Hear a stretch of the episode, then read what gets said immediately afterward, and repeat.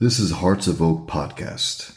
Free speech, religious disagreement, children's rights, and open and free discussion on any topic are bedrock to a democratic free society, and we seek to promote and champion these basic rights. Join us.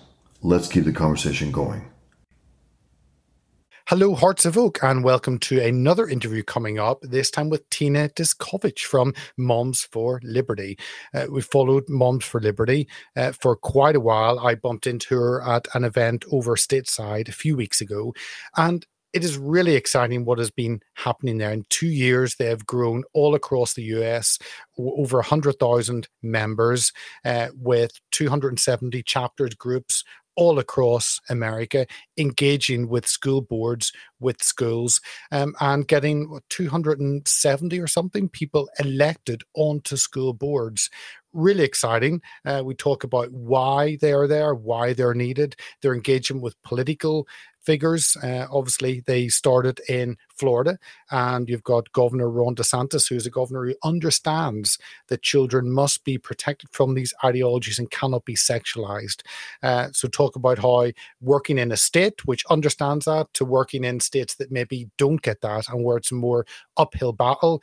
Mention the church and church's engagement with this issue uh, and whether they need to become international. They've done so much in two years, and it's an example to us in other countries at what can be done here where we are. So I know you'll enjoy listening to Tina as much as I enjoyed speaking with her. Tina Descovich, thank you so much for joining us today. Glad to be here. Thanks for having me, Peter. Not at all. Uh, Tina is co founder of Moms for Liberty. All the links are in the description, momsforliberty.org, and you can find her on her Twitter handle at Tina Descovich. Um, and we're going to talk about Moms for Liberty. And I think I look back and um, you were first elected to a school board 2016. So you've been kind of involved in that whole area of engagement with our children, which we'll discuss why many parents don't. But tell us how you first got involved in that school board back in 2016 easy enough. I have two kids at home at the time in public schools. You know, I first got engaged like most people do, uh, volunteering in the classroom, things of that nature. Uh, as my oldest reached middle school, I started paying more attention to what was being brought home in the curriculum and being taught, and started seeing con- some concerning things about American history started asking more questions. And then here in Florida, in the United States, they passed some law that expanded testing for children. And it was just, it was some absurd law. It was like, it was being interpreted wrong locally also. And so school districts were creating these standardized tests uh, that all students were going to have to take for every grade level in every class. So it was like a, a, massive, stressful standardized test for kindergartners to take gym and art. And it was really ridiculous. And so I went down and I thought, you know, I talked to the school board and they're like, you know, it's not us. We didn't do it. It's the state's fault. And so I called my local representative and he agreed to meet with me. And I went down there and he said, we didn't do that. And I said, yes, you did. Let me show you the, the testing schedule from our district. And he was surprised and you know to make a really long story short uh, the whole the whole law the policy the way it was out unrolled was changed within like 30 days. And it really empowered me just as an average mom that had a concern uh, it showed me that i could make a difference. You know a little bit of action a few phone calls and taking time to explain to people what was going on i could really make a difference in in education and government and all kinds of ways. So when the seat came open in 2016 in my area to run for school board by then i you know i had all kinds of issues i was concerned about in the school district. Uh, i decided to throw my hat in the ring and run for school board and won my election in 2016 tell us uh, you um, co-founded um, moms for liberty and you've grown rapidly in numbers and in recognition of of what you're doing. Um, and it, it seems as though looking from far away here in the UK at what you're doing there, that uh, many parents were just waiting for an organization like uh, what you've set up for them to belong to and be part of. Is that a, a fair assessment? I would say 100%. We were watching parents as as COVID was happening and schools were staying closed and parents were trying to go to school board meetings uh, to speak out, to ask for schools to be open, to to change how the you know the the the um, the classes were being streamed to their homes, or to talk about forced quarantining of healthy children. Uh, you know, most everyone saw they would get their mics shut off. Uh, school boards were closing doors and not allowing them in to speak. They were changing their speaking times from three minutes to one minute or 30 seconds, or not allowing them to speak at all. And it was really a problem for a lot of parents in this country. And so, you know, we kind of looked, um, I say we, Tiffany Justice is the other co founder of Moms for Liberty, and she also served on a school board in Florida from 2016 to 2020. And we, we had the same experiences. And so, when we came off of our terms in 2020 and, and we kind of were having some conversations and looking at what was going on, we thought we know how to help these people really advocate, how to articulate what their concerns are, and how to really make change. And so, we launched Moms for Liberty here in Florida. Our goal, um, you know, we launched January 1st, 2021. And our goal was just to kind of be in Florida, help parents in Florida advocate. It's what we knew. Uh, in two weeks, we got a call from Long Island, New York. Mom said, I really want to start a chapter. I need one mm. here. And and I called Tiffany and I'm like, I don't know anything about education in New York. We're in the United States it's very different from state to state the laws and how education is run and who has authority and control. And so i just said i don't i don't know anything about it. And she said tina this this really isn't about me and you. This is a movement and parents need this tool to be able to organize to make change. And so we said okay sure. We can we can do new york. And now we, here we are a little over two years and we have 270 chapters in 44 states and 115000 moms that are actively fighting on the ground how do you connect uh, with that? Is it mainly through the website? You provide resources. I mean, tell us how you actually pull that together and make sure those members have, I guess, the, the tools they need to actually stand up and engage with their school we started with no money. We started with $500 that I put forward and I bought some t-shirts that said Moms for Liberty and, and, and sold them for a 50%, 60% profit so that I could then build up enough to buy a new computer. Yep. Uh, I was thinking about it this morning, actually, you know, the back bedroom, $500, box of t-shirts, and a 10-year-old Mac computer is what I designed our logo on and what I built our website on. And it would just spin and spin, and I, it was so painful. And I, I remember being so excited when we finally had enough money to buy me a new computer so that I could make some of our graphics. Anyway, I, I digress a little bit. Uh, we we worked on our our website and social media. We used as a tool to connect and recruit people. We have private uh, Facebook groups that we would kind of meet in by chapter. But really, as we've grown, um, we are very well structured. We're organized by county. We have a chapter chair in each county. They register as a legal entity of Moms for Liberty. Um, they meet in monthly chapter meetings, live meetings. They're required to if they launch a chapter to actually have physical meetings where people show up, and they have uh, they have an agenda to follow. They put together an agenda and it always includes reviewing what the school board is doing in your local community. And so we make sure you get eyes on that. And honestly, the minute anybody looks at a school board agenda there's all kinds of things to stand up for and fight. So there's plenty there's plenty there to do. Uh, we have monthly meetings via zoom nationally where all the leaders of each organization get on and that's where we do a lot of our training. Um, we've been traveling to states and doing state leadership trainings now that we've grown so much. And then annually we have our national summit which is just a, a I, I can't even explain what our national summit is like. We have 30 breakout sessions of training from everything how to run from school board, how to run a campaign, to issues like gender ideology, critical race theory that are facing us. We bring in experts. It's just, it's an amazing time. So that's going to be this summer in Philadelphia, Pennsylvania, and we're really looking forward to that. What what was it that kind of started you on this road? Was there a, a, particular issue? Because now we're seeing a whole mass of issues which are impinging on, I guess, parents' right to parent, and the state is uh, pushing a lot of things that many, many parents are massively concerned about. But for you, was it a, a certain topic that you'd seen or a paper you'd seen that sparked off, you need to get involved? So I when I ran first for school board, one of the four key things I ran on was parental rights because I right. saw then that there were real concerns about um, school districts and higher levels of government making decisions that parents should be making about their children. And it was the trend was not was not in parents' favor of how that was going uh, once I served on school board, I learned so many other things. And, and I can speak for Tiffany, my co founder, because we have the same story when we say this. Once we served on school board, we saw uh, not only the entities like school districts and state and local governments making decisions on half on behalf of children that parents should be making. We saw how much power teachers unions have in making decisions on behalf of children and families, and it was it wasn't a pretty sight. Neither one of us liked it. Um, we had to try to, and when you're serving on a school board, you can't push back against the teachers union. It's your job to be impartial. It's your job to bring everybody to the table for negotiate negotiations. There's it's really a complicated situation.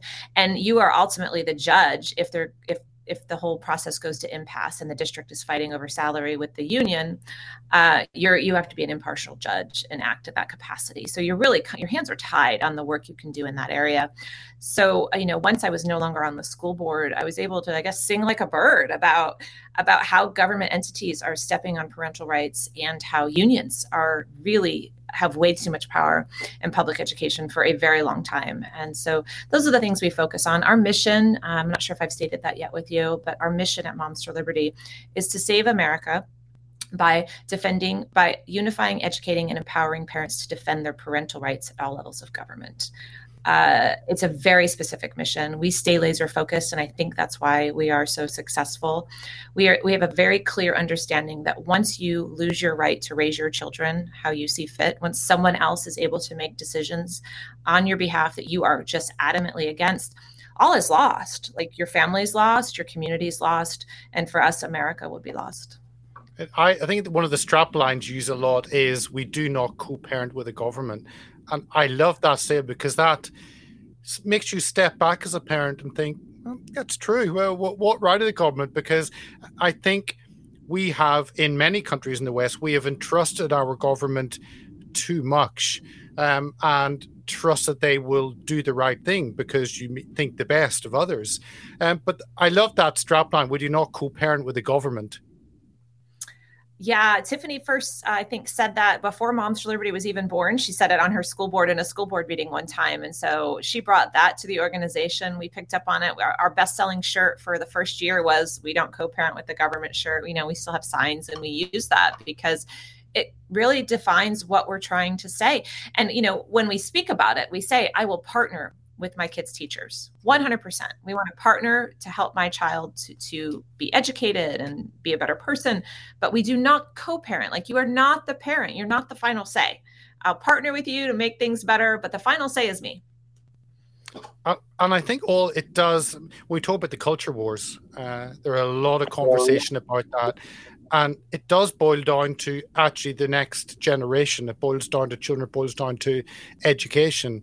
Um, and I think what you're doing is getting to the root of that, where often you will see uh, different organizations trying to fight the fires. And it's interesting what you're doing because you are trying to get to the root of where the issue is, which is educating our children. As only when that can be solved, then we can actually begin to to to win this. So, um, yeah, I think what you're doing is is central in regards to that in America, our you know the NAEP scores, which are global test scores, came out last year, and uh, America's scores were dismal at best. Mm. Uh, we have the worst reading scores that we've had since the 1980s, and the worst math scores that we've ever had in the United States of America. Something is terribly wrong with our education system.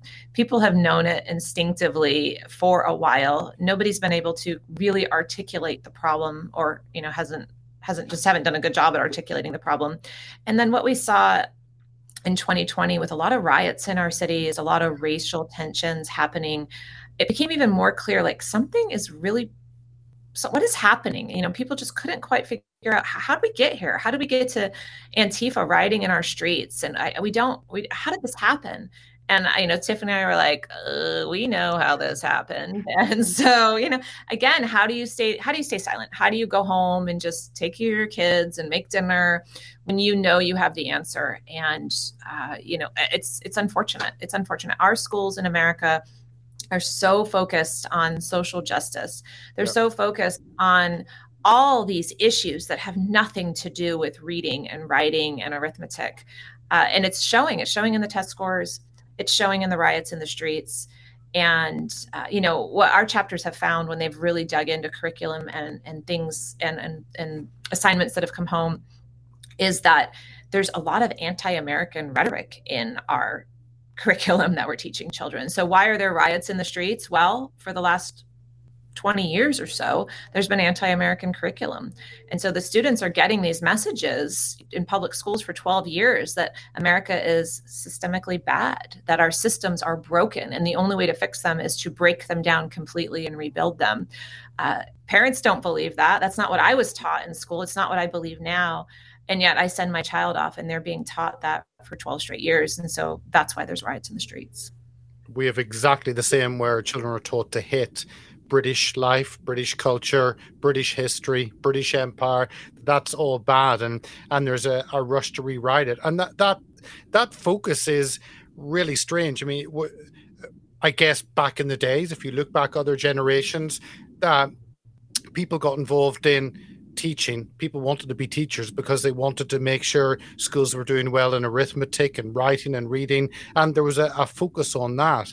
Um, but you sit back and look at it, how is it that change from you say it is now a, a focus on social justice and away from the basic building blocks which it's always been. You'd teachers wouldn't really have brought their opinions in necessarily. It was simply to make sure the children could do the best at those uh, the three R's we call them reading writing arithmetic. How has it changed so massively from that focus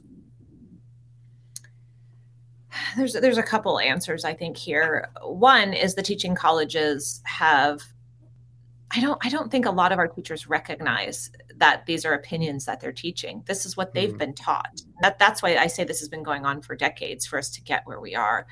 Uh, they it's what they were taught in school now. We're a generation behind. And then it's in the textbooks and curriculum that's handed to them. And why would they think any different?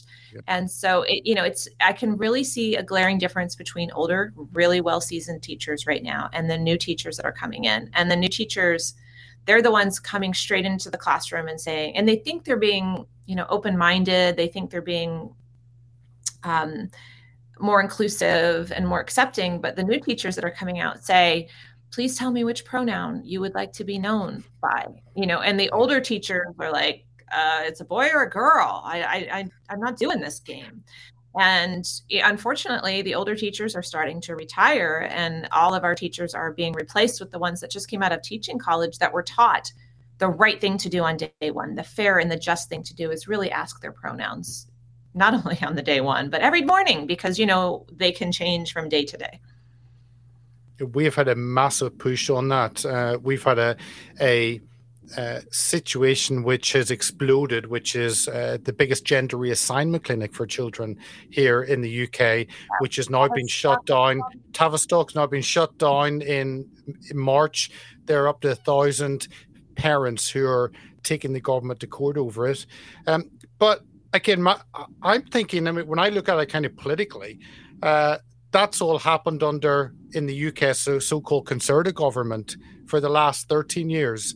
Um, and it's it's curious because you used to think a conservative government used to conserve, used to keep those traditions, and yet a lot of this confusion has happened under them. And I, as much as I think I would like to lay it at the feet of the left, of Biden, of the left in the UK, um, it seems to be that a lot on the supposed right have also become confused and afraid to to stand up for what is right. Is that kind of what you've seen as well?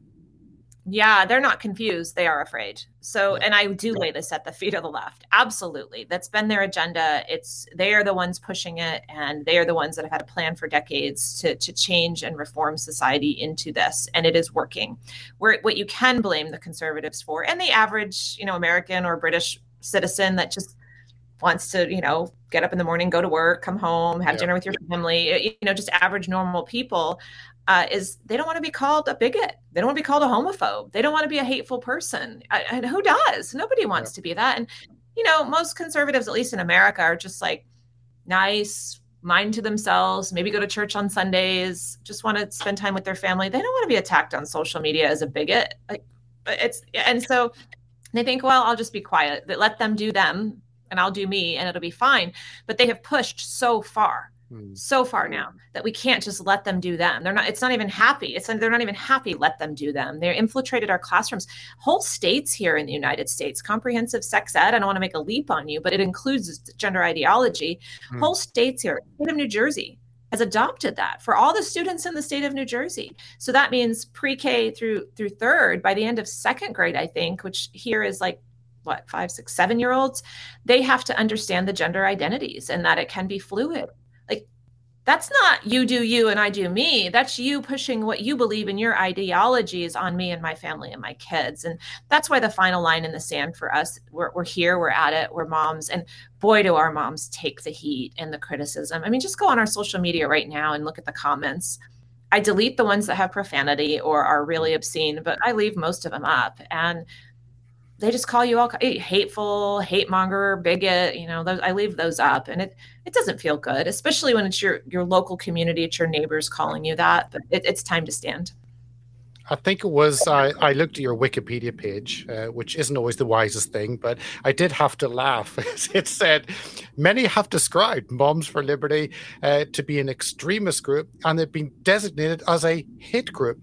And I'm what is hateful or extremist about wanting the best for your children?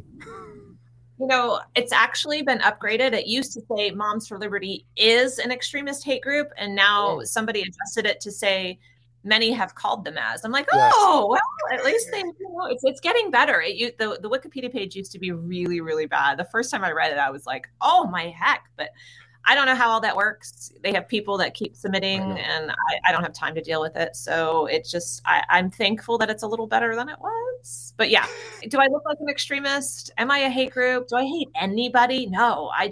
It's not even how I function in life, and most of our moms are that way. We call ourselves. I was looking for my joyful warrior hat. We call ourselves joyful warriors at Moms for Liberty. Yeah, we're gonna fight like that but we're going to do it with a smile on our face because this is serious business, but we don't want our kids seeing us angry and miserable and hateful. Oh, that's a good way to look at it. Um, you looked at to tell us about kind of how states work because here here in the UK our model is really you've got within the whole of England it's it's generally the same you've got local education authorities which would be smaller kind of areas um, and and they decide and they're quite difficult actually get into and find out what they're putting it out. In the US, you've got a clear demarcation, I guess, and more visible, uh, which is state by state. Um, tell us how kind of how much it does differ by states. I have a question for you really fast. Are your school like your school leaders in an area are they elected or appointed? So we have uh, we have again completely different and I have watched the school board meetings uh, with jealousy, a lot of jealousy and envy, because we don't have that. We have a, a small school board um, of governors, and small, you may have maybe half a dozen, but it's not really talked about or publicized. And I know the school one of my children are at, they say, well, there's a five year waiting list. Um, and it's kind of more cloak and daggers and it's not really out there where what you do is is open and people can see it they can engage with it so here the the parents vote but it's not that well known or publicized sounds like you need some moms for liberty chapters in the uk to to, to, to liven this up. So here yeah, this is a hard well, i'll come back to you on that at the end yes. Okay. Um, this is a hard topic for me to talk to you in another country about because I am so passionate about Americans for America's form of government. Like yeah. I obviously, you know, I think it's the best uh, there is, and so I don't want to come off as arrogant or offensive to the British form of government, but I don't know exactly how it works. I, no, know, I just asked I, you. I, look, after doing what you've done in two years, go for it. Say what you like. Okay. Okay.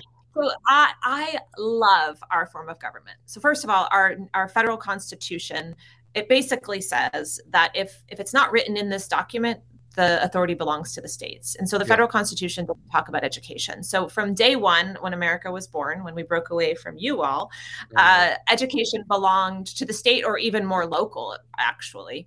But in modern America, the states have really taken a priority on that. And it looks different from state to state, which is also fascinating to watch um, how it's set up, how it's structured. But the one thing that's the same, and it's it's truly American, is that school boards are elected, except for one state, Hawaii. Hawaii appoints their school board for the whole state, and we're working on that because that is a problem for me. That is not American.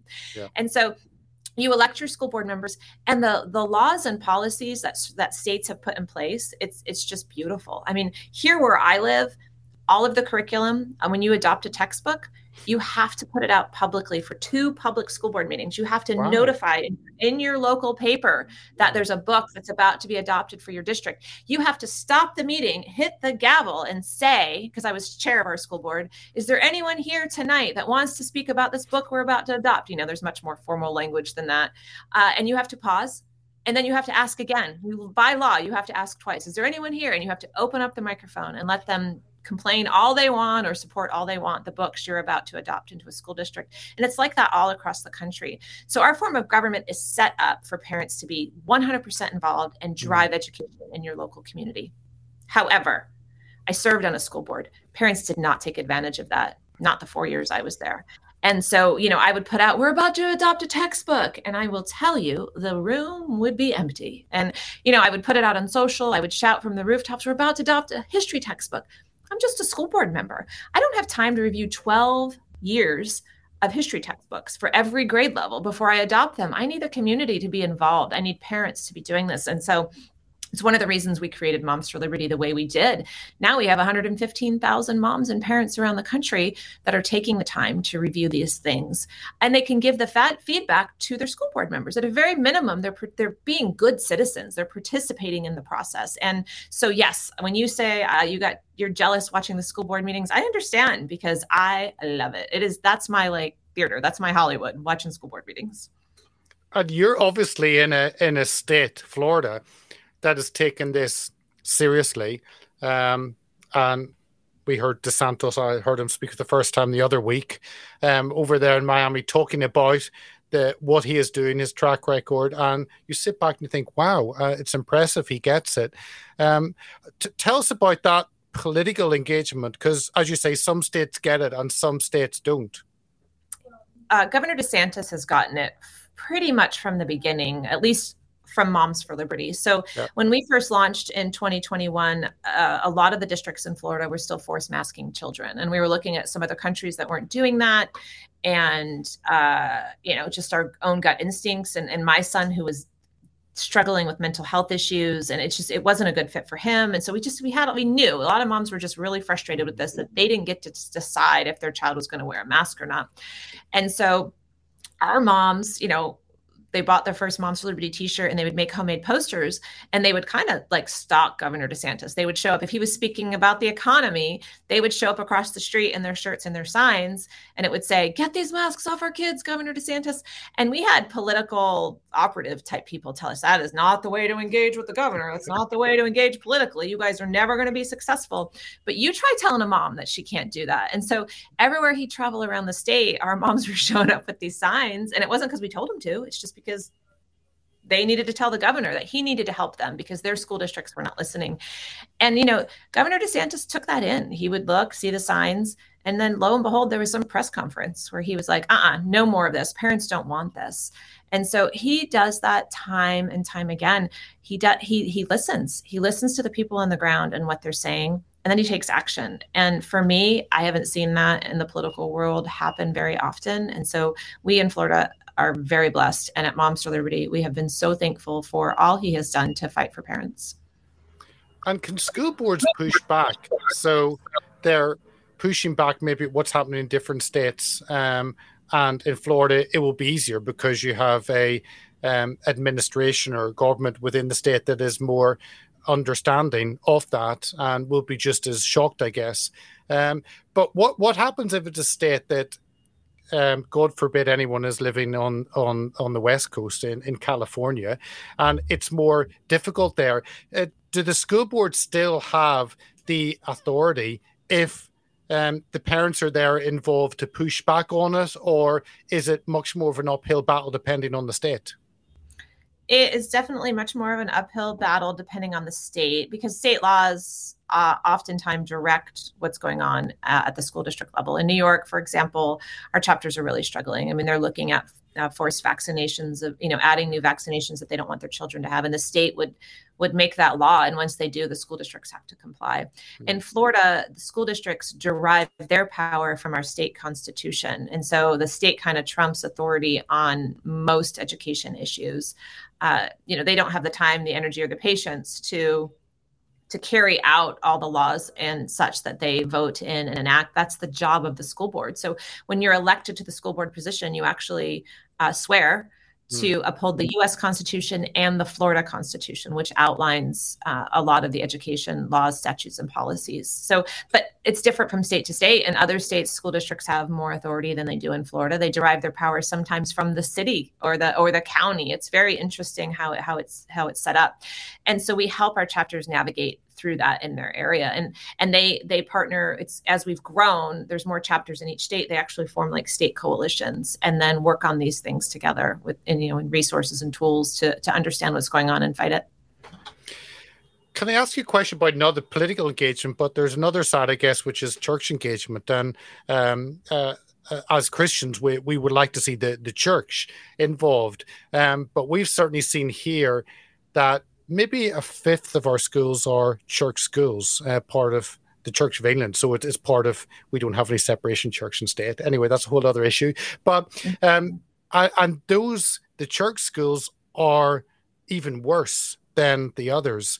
Um, and they've jumped into all this diversity and inclusion nonsense. They want all the the whole pride displays on different floors of primary school, um, and they're they're pushing all of that.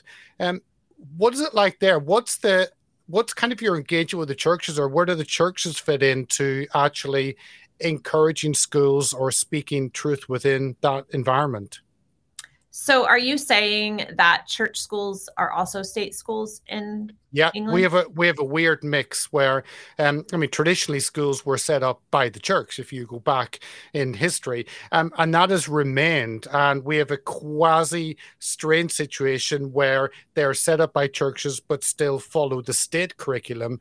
So it's a very strange mix we have in the UK. But you'd expect a church school set up by the state church would actually be strong on biblical values of freedom, but actually, often that is not the case. And they've been as captured by the left and the diversity agenda as any other schools.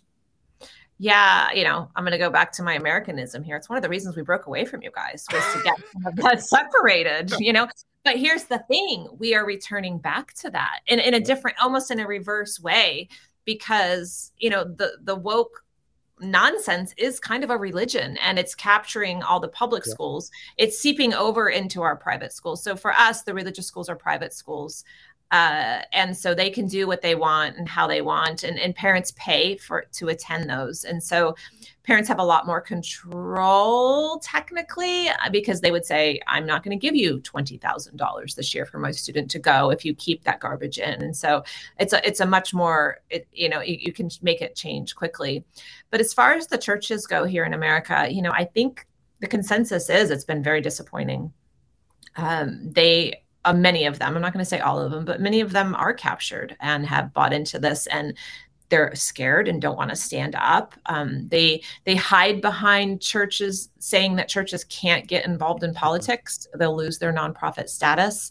Uh, so they hide you know we left you guys to separate church and state and then now they're hiding behind it to, to be weak in my opinion. So um, that's a little bit different than the scope of moms for liberty. That's just kind of my personal mm. opinion of what i'm watching here in the us no, no, uh, of course, and and we've also found that when parents have raised these issues, uh, actually, friends of mine have told me that the response from the school has been if you continue to oppose the the gender ideology being taught in a in a primary school, so for five to eleven year olds, then we will report you to social services.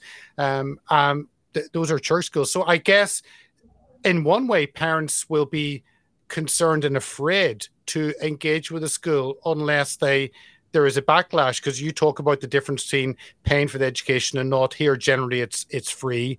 Um, paid for education is a small minority, um, but you don't want to, your child to be thrown out of a, a good school, and you're thinking, well, maybe I can't get them in to good school. So I can see as a fallacy that maybe some parents just want to keep their heads down and think, kind of cross their fingers and hope it's okay. But that's not really a way of dealing with it it's really not. And for even in the UK, like people have to organize. Your voice is always stronger together. One parent honestly can't make I don't want to say that because I don't want to discourage people from getting involved. You should always stand up because the minute you stand up and are brave, more than likely someone will be brave with you. And then those two will be brave. And then that should multiply to four and then to eight, etc.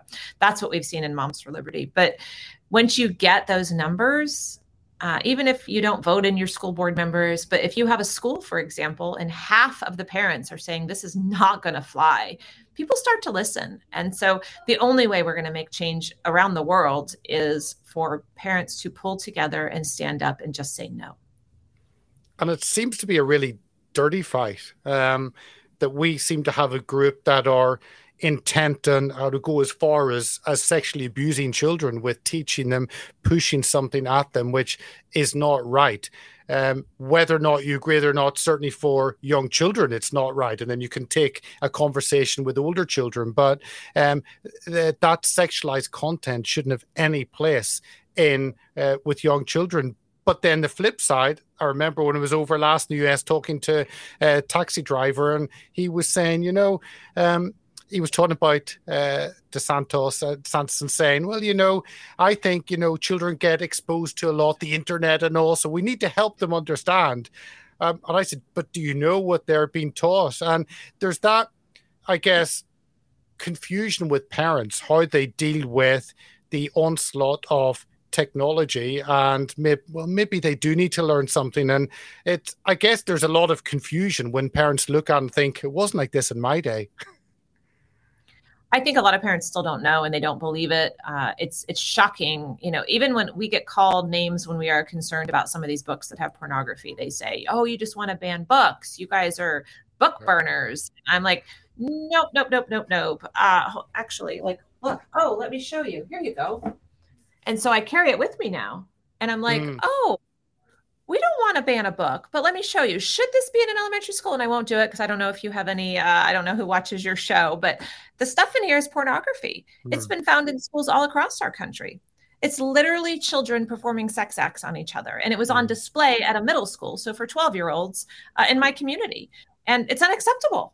It is just plain unacceptable. And so call me a book burner, make a meme about me burning books in a fire in my living room. I don't care. I have no desire to ban any book. I think every book should be printed, published, sold, put it in our public libraries in the United States. You can even put it there, but don't put it in our schools, especially when only one third of American children are reading on grade level. There is yeah. no need for this trash to be in there if kids can't even read. This literally has like, oh gosh, I can't even show you. It's cartoony drawings. Uh, you know, it, it's it's ridiculous. I, and yet I've seen some school board meetings of parents reading out some of this and this, them being told stop it because it's not acceptable to read that out with adults, but yet it isn't acceptable for children. I, I don't know how we've got to that level of confusion where adults say that's wrong with adults, but it's fine with children truth is under attack. You know that. I know that. Uh, there, there is no truth anymore. I mean, there is truth, but people are so confused about everything. They don't know what to believe anymore. You know, when you don't even, when the Supreme Court justice on the United States Supreme Court can't articulate what a woman is, like we, we are in a deficit of truth. And so everything is meant to be confusing. And what we need are, are people to stand up and say, I know what's right. I know what's wrong. I know what truth is, and say it loud and clear and boldly talk look in the future and how growing for Liberty we uh, you mentioned about having international groups, UK groups. Um, I mean, as you grow, you've gone much past Florida. Uh, so why stop on the US? Uh, are are you looking forward to take the model you have? Obviously, with different education systems, different countries, there are different ways of um, tackling it. But what you've done is a model for how to take it elsewhere. Is that something you've thought about? It is. We've had a lot of requests from other countries. Canada, we get an, like a ton of requests to start. Oh, Canada need help, definitely. Yeah, Canada's in really bad shape for sure. Yeah. I think we've had a couple from the UK. We've had them from all over Europe.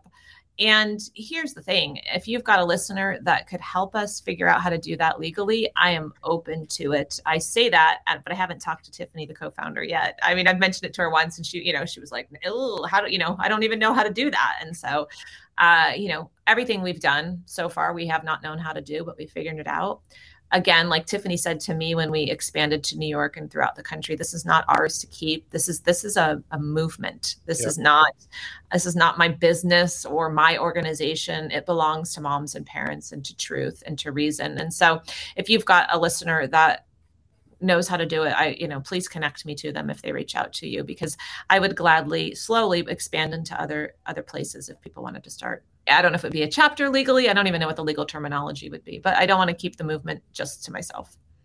Well, certainly to our viewers and listeners, if that's something you're interested in, I would encourage you to certainly email us directly, info at heartsofoak.org or drop us a, a DM on any of the, um, you can contact Moms for Liberty directly. But certainly if you're UK based and want to contact us, we will happily look through those. Um, and see what we can do because we've always wanted to uh, to facilitate. Um, what are the six states or seven states you're still missing? um, Alaska. No Alaska. one in Alaska apparently is a mom yet, and uh, Idaho, which is surprising. It's a pretty conservative state that has a lot of issues, but we don't have a chapter in Idaho yet. Um, Maine, Maine is a tough state. I know that that one is there. That's three. I'm not sure, honestly. There's some other smaller states. I don't know off the top of my head. And, and as you grow, you mentioned uh, the teacher training colleges and how, um, kind of, I guess you're engaging with the parents, but then as that grows, then you will naturally, as them look at there are other areas, the education that we can bring this understanding to, um, and teacher training colleges. Can you see a, a way of how you can raise people up to begin to get more involved there, or how would that work? I think that's somebody else's job. You know, we have a lot that we do, and we are so overwhelmed and underfunded at this point that we we try to stay within our within our scope there's a lot of work we want to do especially uh, you know we have the knowledge and experience to train school board members once because we work to get elected we got 275 school board members elected last year wow. uh, but we have no ability to support them once they're elected so uh, different organizations like Leadership Institute have launched a training program. So luckily, um, we were partnering with them. So once our people get elected, we're like, hey, go there and get trained.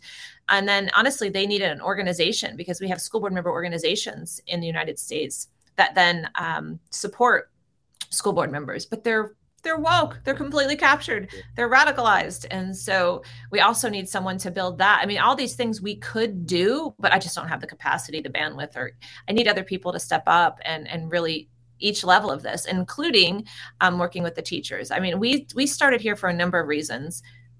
If we can get the kids you know get the stuff out of the schools at a young age and and then they get to the teachers college if it's still woke when they get there at least hopefully they'll be able to think critically enough to think past some of the stuff they're being taught. Okay. Um, to finish off probably a quarter of our listeners are us based and maybe a third of our viewers. If someone is sitting in the us and watching or listening to this and think i want to get involved what is the best way for that go to momsforliberty.org and hit join the fight. It's very easy. Okay, that is simple and straightforward. We'll leave it at that. Tina, I appreciate your time. Thank you so much for coming along and sharing with our viewers and listeners what you're doing with Moms for Liberty. Thank you. Thank you, Peter. I appreciate the conversation. Oh, thank you so much. If you like what we do, sign up to our mailing list, donate, share, and subscribe to our many platforms at heartsofoak.org. Thank you for listening.